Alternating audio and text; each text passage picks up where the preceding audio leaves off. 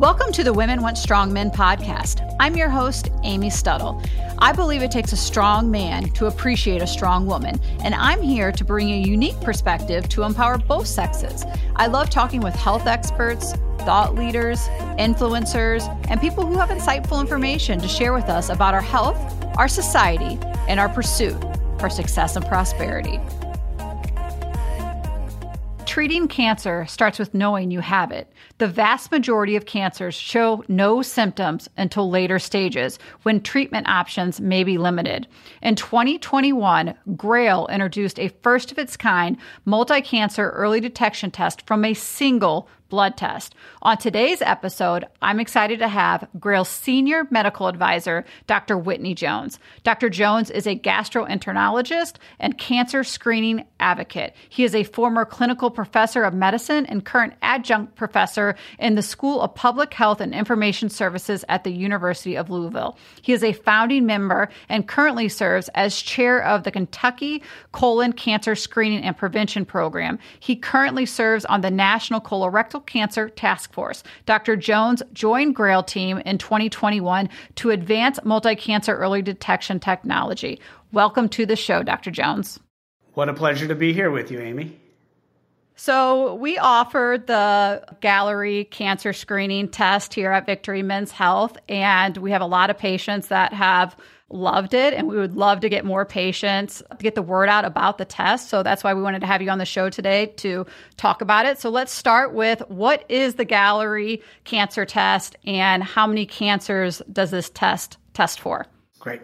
Well again thanks for having me and uh, i, I want to set that up a little bit by just saying right now we screen for four cancers five if we include prostate and those four USPSTF cancers, lung, colon, cervical, and breast, only account for about 30% of cancers. And, and so about 70% of cancers have no screening. So the real impetus behind the GRAIL test and the Galleri test specifically is to expand the number of cancers that we can screen for.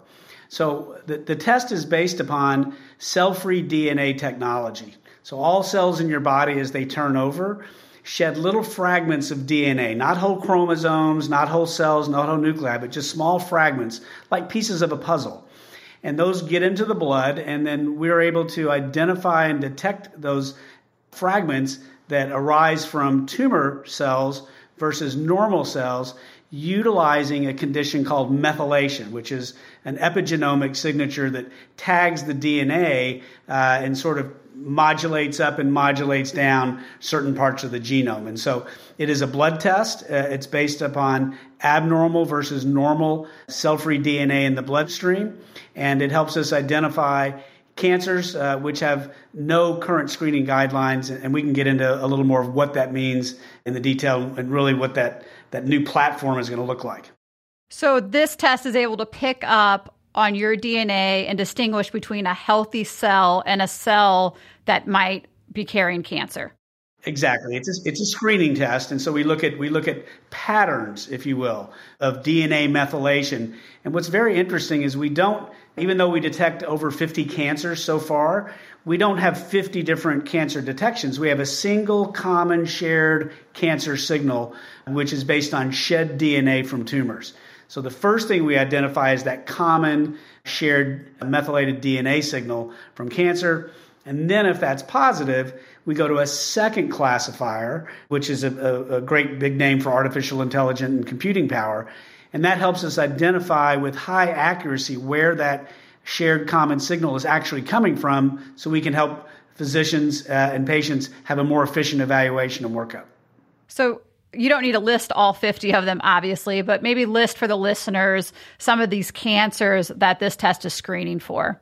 Right. Well, I know the ones that are on everyone's mind because I'm of the age when, when, when I like to get screened to. I think pancreatic cancer, ovarian cancer, liver cancer, which is going to be a dramatically increasing form of cancer related to the obesity epidemic, lung cancer. We also evaluate for hematologic cancers, such as leukemias and hem- uh, myelogenous issues, plasma cell neoplasms, common cancer signals seen throughout. Also, gynecologic cancers, ovarian is a, is a very strong signal pickup, but also endometrial, cervical, and colon. So we, we definitely backfill and, you know, we're not here to replace any of the current screenings. We just complement them, meaning for people who have interval cancers or people who haven't participated in screening. But, you know, the, the screening tests we have right now work great.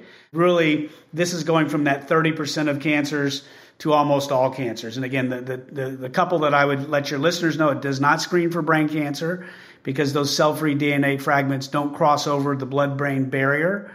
Then, likewise, tumors that have low shedding behavior, either because they're turning over so slow or that they don't have access to the bloodstream, also are very are, are difficult for us to pick up. Yeah, so I was going to ask that. Which cancers are you finding that this test is more successful at screening and catching versus which ones have found to be more difficult, which you just listed? I'd say brain is a big one. Uh, skin cancer is another one. Like we don't really pick up skin cancer until it's already has a, a, pretty significant depth of invasion, including melanoma.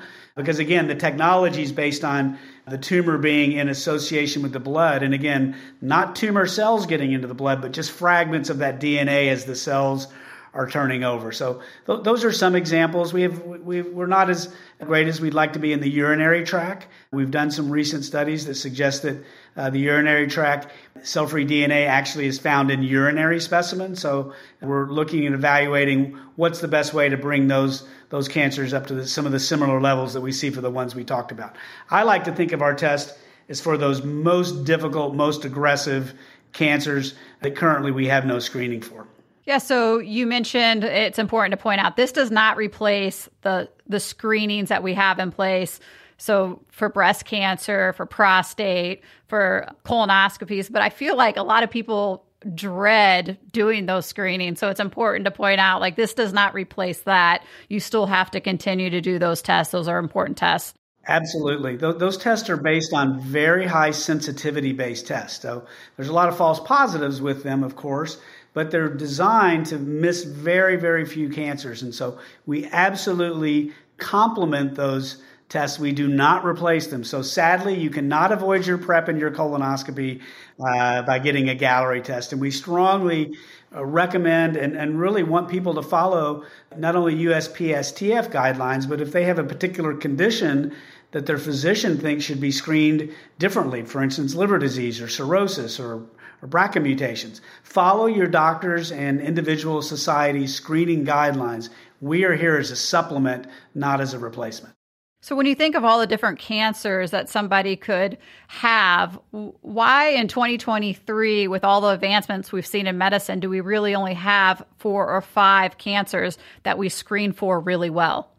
Okay, that's a great question. First of all, there was a technology threshold that we hadn't crossed. The idea of multi cancer testing has been around for well over a decade, but we had not reached the sophistication and levels of DNA sequencing in order to really peer down into that DNA and that, uh, that process. The other issue is we didn't have computing power to put together and crunch these huge numbers that occur when you're looking at millions of, of data points within an individual. So that's that's number one. Number two is many of the other cancers that we're talking about, lymphoma, uh, pancreatic cancer, uh, head and neck cancer. Individually, they're a relatively small percentage of the cancers of the overall cancers that we seek. So there was no real impetus from a public health standpoint to address a specific screening for a single small incidence cancer. And imagine if you had a screening test for 40 different cancers, heck, you'd spend every week going for a different screening. There wouldn't be any time to work or, or to pay for it. So some of it is a numerical advantage by aggregating all those cancers together. We can use a single analyte such as blood uh, to really test across. So I, I believe it's a technological threshold that basically serves a need that's been out there for decades and recognized, but we, we didn't have the technology and the capacity until recently. So, how much of this test is reliant on technologies, computers versus laboratory assay development? Because it sounds like it's very heavily intensive, relied on computers and sequencing a large amount of DNA.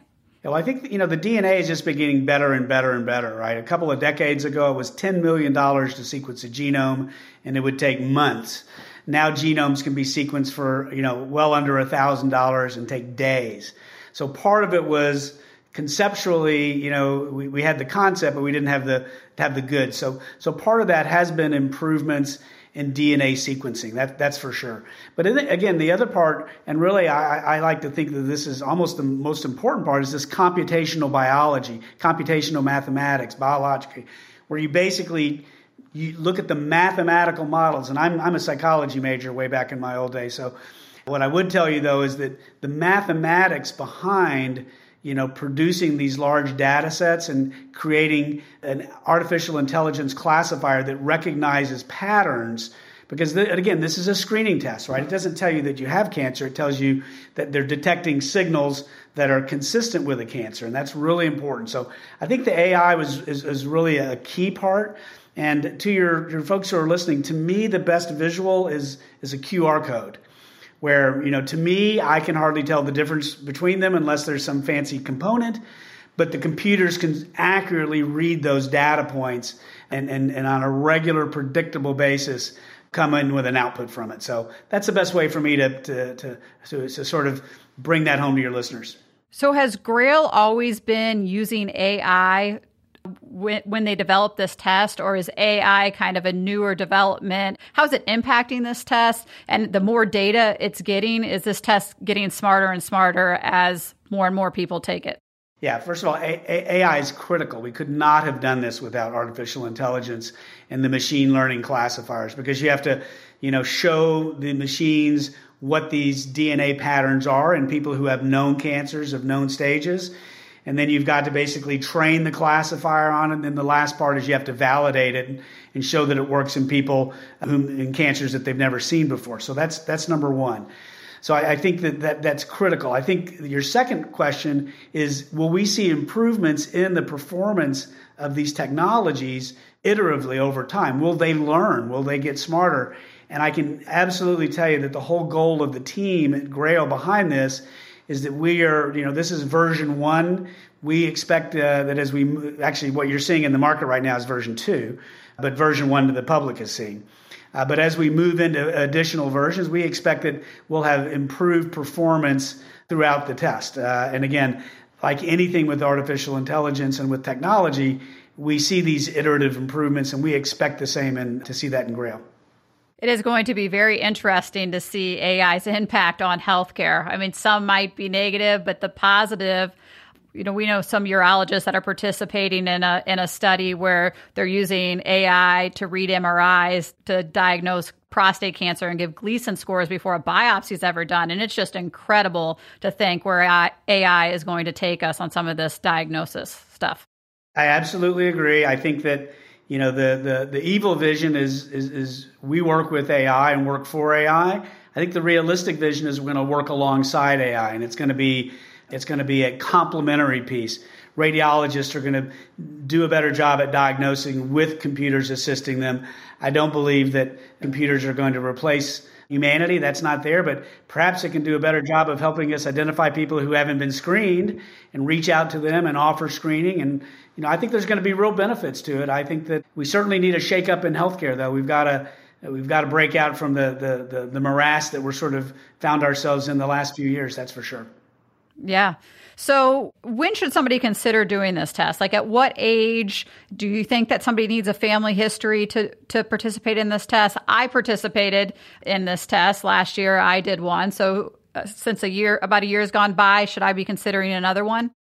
Well, there's there's two questions in there. The first one is who should who should have this test. And cancer, when you look at the factors that drive it, the single greatest driver of cancer is age. So people over the age of 50 are about 13 times more likely to have cancer than people under. The, the other factors which are important are smoking is number two, obesity is number three, and then really four and down are things like genomic syndromes, occupational exposures, firefighters, etc. People who have immunodeficiency disorders, transplants. So there's a long, long list. So I think that you know this test is designed for people who are at an elevated risk for cancer. And the easiest way for us to define that was 50 and above. But certainly there are, are, are, could be cases in people under 50 who meet those criteria. And that's an important thing for your listeners to have a discussion with their, with their physicians about and, and, and understand, you know, the performance of the test. I think that in terms of the frequency of the test, We really see this as an annual test right now. We just had some amazing data that came out in the American Society for Clinical Oncology that showed that the Galleri test was picking up tumors about 320, 25 days before a cancer presented clinically. And the most aggressive cancers, as we know, they tend to go very fast from stage one and stage two into stage three and stage four. All those those bad actors that we talked about. So we think that the the the, the right cadence, as we see it right now, is about an annual basis. And again, it fits with everything else we do, where we have yearly checkups, et cetera. Are you having more success as the test has been in the market longer with having insurance cover these tests, or is it still mainly a cash pay market? Well, you know, there's a lot of different interesting markets in the United States. In terms of an individual getting a test outside of their employee, it's still a cash pay. However, many, many employees are covering this for their employees. Probably the biggest group we see are firefighters, and many of their associations are, are, covering for it. There are many employers who see and seek to offer this as a benefit to their employees because everybody's working on retaining employees and keeping their best. And you know, as we get a little older, some of sometimes we get wiser and more impactful to the corporation. So keeping us healthy and well and alive is, is critical. So those are our two main. Uh, we've got a couple of uh, Medicaid Advantage issues that are offering it as part of a, a sort of the, a, a, package. But where we really see a lot of things have going on are in healthcare systems, where we see healthcare systems really bringing this in, offering it to patients more broadly, even understanding that it's a cash pay test right now. But over time, certainly, I think everybody in the cancer field would hope that this would be found to be appropriate and hopefully meet coverage determination and pass appropriate guidelines that were being set up to work on.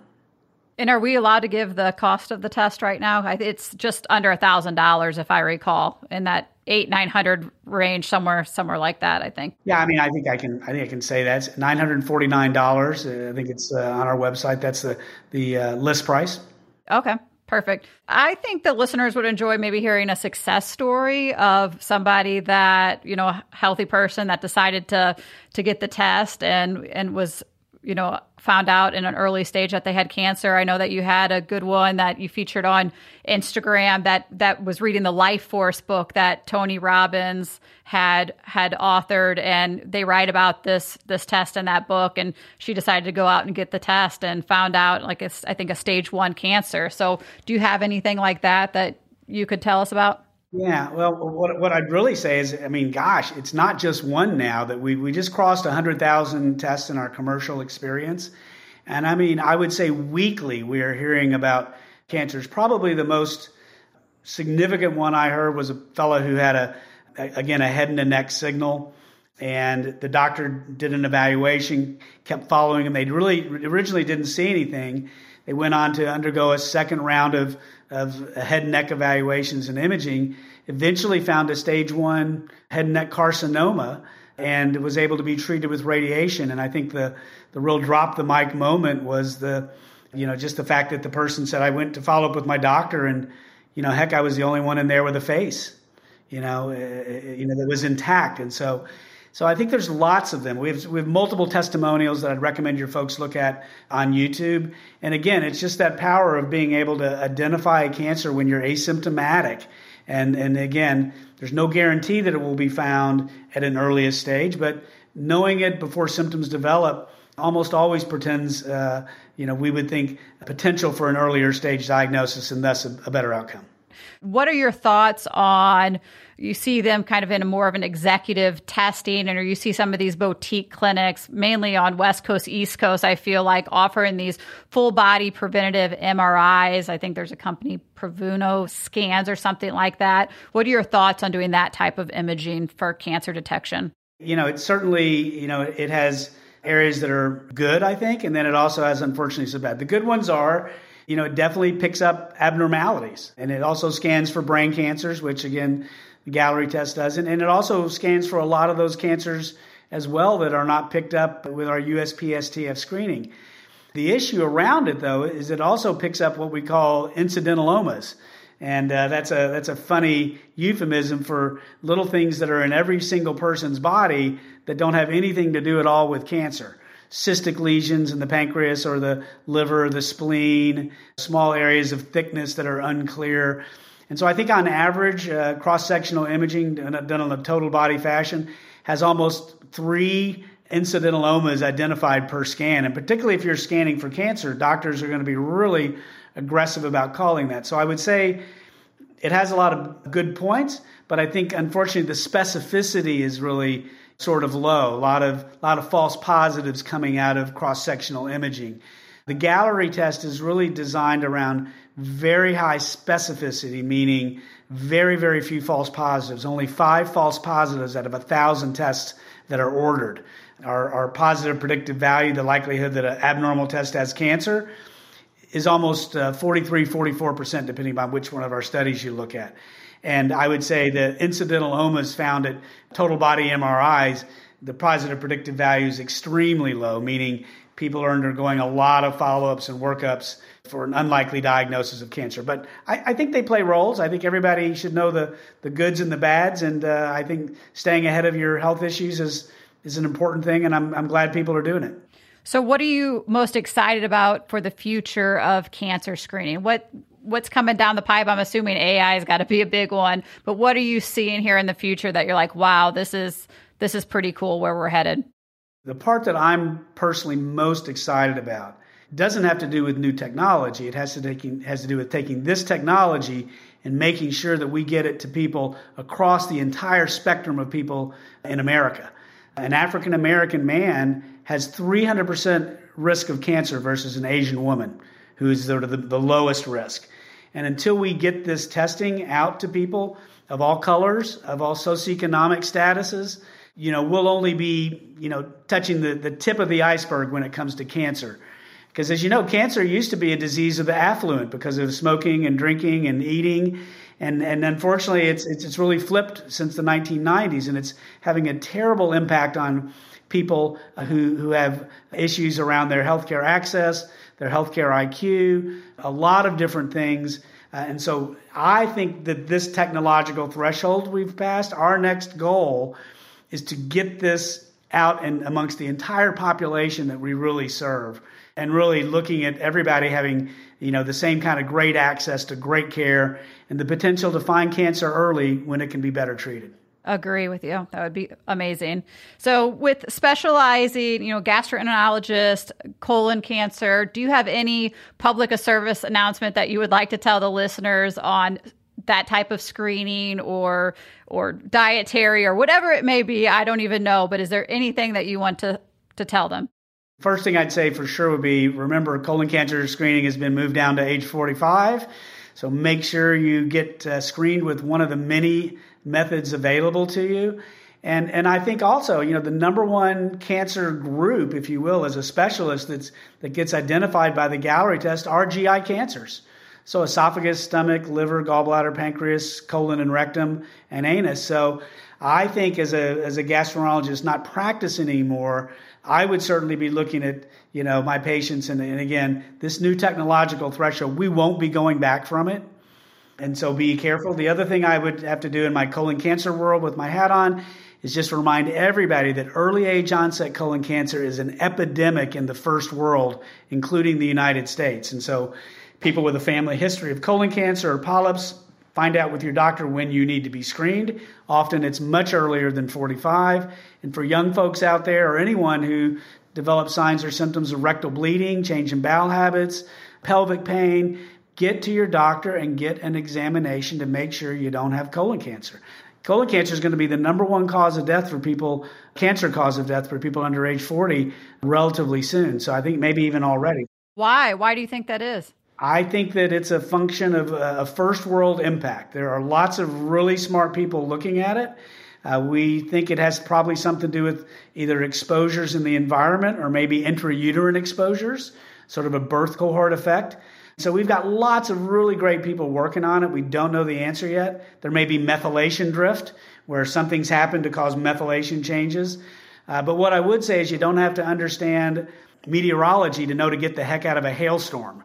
And so I want I want your listeners to get screened on time, whether they're at average risk or or elevated risk, and for sure don't ignore signs and symptoms of young colon cancer because it is a huge epidemic, and actually Missouri's in the top 20 states for young colorectal cancer. So wow. And I know you're I know you're nationwide, but particularly your home state.